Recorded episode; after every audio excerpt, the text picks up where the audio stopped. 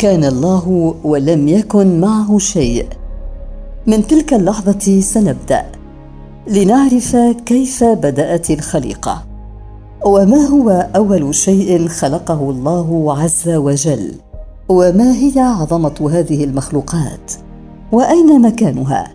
ومتى ستمنح الحياة لأول بشري على الأرض؟ هذا ما سنتعرف عليه في هذه الحلقة.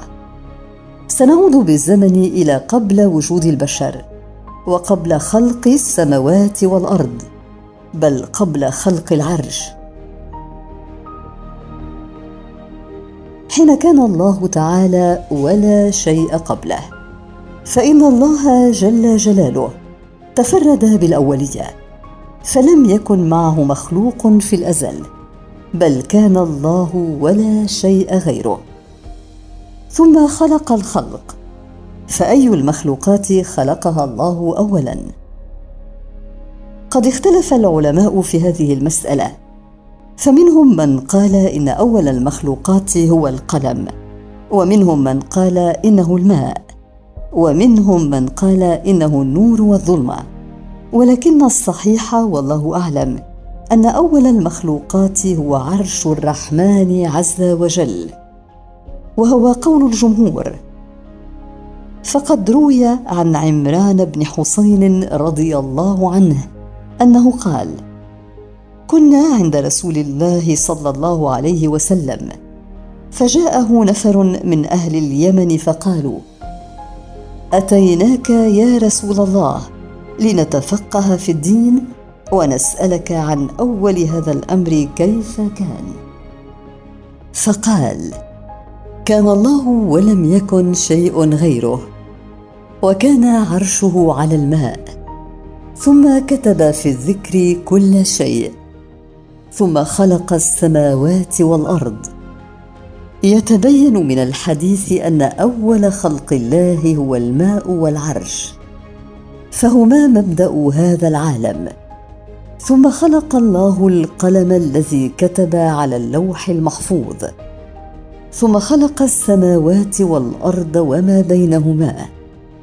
أما الماء فهو أصل جميع المخلوقات وأولها ومادتها. وجميع المخلوقات خلقت منه. فعن أبي هريرة رضي الله عنه قال قلت يا رسول الله مما خلق الخلق قال من الماء. وعن أبي رزين قال قلت يا رسول الله أين كان ربنا عز وجل قبل أن يخلق خلقه؟ قال كان في عماء ما تحته هواء وما فوقه هواء ثم خلق عرشه على الماء أما العرش فهو سرير ذو قوائم مخلوق من ياقوتة حمراء وهو سقف الكون وأعظم المخلوقات وأكبرها وأوسعها وأوسطها وأعلاها.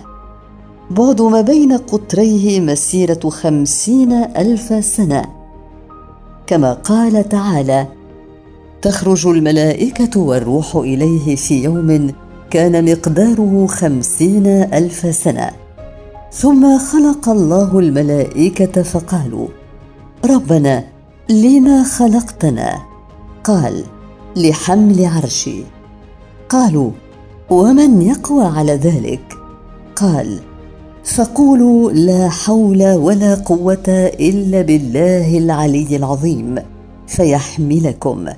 والملائكة الذين يحملون العرش هم من أكبر الملائكة وأعظمهم وأشدهم قوة فلا يعلم عظم خلقهم ولا عددهم ولا قوتهم إلا الله.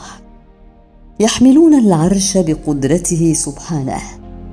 وقد وصفهم النبي صلى الله عليه وسلم فقال أذن لي أن أحدث عن ملك من ملائكة الله من حملة العرش إن ما بين شحمة أذنه إلى عاتقه مسيرة سبعمائه عام وهم ومن حول العرش من الملائكة المقربين يعبدون الله عز وجل ولهم زجل بالتسبيح والتقديس والتحميد. حيث قال الله تعالى الذين يحملون العرش ومن حوله يسبحون بحمد ربهم ويؤمنون به. ويستغفرون للذين آمنوا. ربنا وسعت كل شيء رحمة وعلما. فاغفر للذين تابوا واتبعوا سبيلك وقهم عذاب الجحيم. والعرش كالقبة على العالم وفوق الجنة وسقف المخلوقات إلى ما تحت الثرى. والله تبارك وتعالى مستو على عرشه عال على خلقه. لا يخفى عليه شيء من أمرهم. لا إله إلا هو رب العرش العظيم. وثبت في صحيح البخاري عن رسول الله صلى الله عليه وسلم أنه قال إذا سألتم الله الجنة فسلوه الفردوس فإنه أعلى الجنة. وأوسط الجنه وفوقه عرش الرحمن. وقد ذكر أن أهل الفردوس يسمعون تسبيح العرش وتعظيمه وما ذاك إلا لقربهم منه. والكرسي تحت العرش وأعظم المخلوقات بعده وهو موضع القدمين للباري عز وجل والسماوات والأرض في جوف الكرسي. كما قال تعالى وسع كرسيه السماوات والأرض وعن أبي ذر الغفاري أنه سأل رسول الله صلى الله عليه وسلم عن الكرسي. فقال رسول الله صلى الله عليه وسلم ما السماوات السبع في الكرسي إلا كحلقة ملقاة بأرض فلات وفضل العرش على الكرسي كفضل تلك الفلات على تلك الحلقة. أي أن السماوات السبع بالنسبة للكرسي كحلقة صغيرة ملقاة في صحراء شاسعة والكرسي بالنسبة للعرش كحلقة صغيرة أيضا ملقاة في صحراء شاسعة. ثم إن أول ما خلق الله بعد العرش والماء هو القلم. فقد روى عبادة بن الصامت قال سمعت رسول الله صلى الله عليه وسلم يقول إن أول ما خلق الله القلم فقال له اكتب. قال ربي وماذا أكتب؟ قال اكتب مقادير كل شيء حتى تقوم الساعة. أما الأولية إنما هي راجعة إلى الكتابه لا إلى الخلق. فيكون المعنى أنه عند أول خلقه قال له اكتب. فحين خلق القلم أمره بالكتابة على اللوح المحفوظ. أما هذا اللوح الذي كتبت عليه مقادير الخلائق فهو لوح من درة بيضاء. طوله ما بين السماء والأرض. وعرضه ما بين المشرق والمغرب وحافتاه الدر والياقوت ودفتاه ياقوتة حمراء وقلمه نور وكلامه معقود بالعرش وأصله في حجر ملك. فقد قيل إن اللوح المحفوظ في جبهة إسرافيل عليه السلام وقيل إنه عن يمين العرش. وروي عن نبي الله صلى الله عليه وسلم قال إن الله خلق لوحا محفوظا من درة بيضاء صفحاتها من ياقوتة حمراء قلمه نور وكتابه نور. لله فيه في كل يوم ستون وثلاثمائة لحظة يخلق ويرزق ويميت ويحيي. ويعز ويذل ويفعل ما يشاء.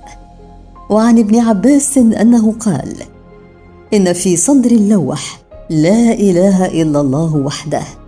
دينه الإسلام ومحمد عبده ورسوله. فمن آمن بالله وصدق بوعده واتبع رسله أدخله الجنة.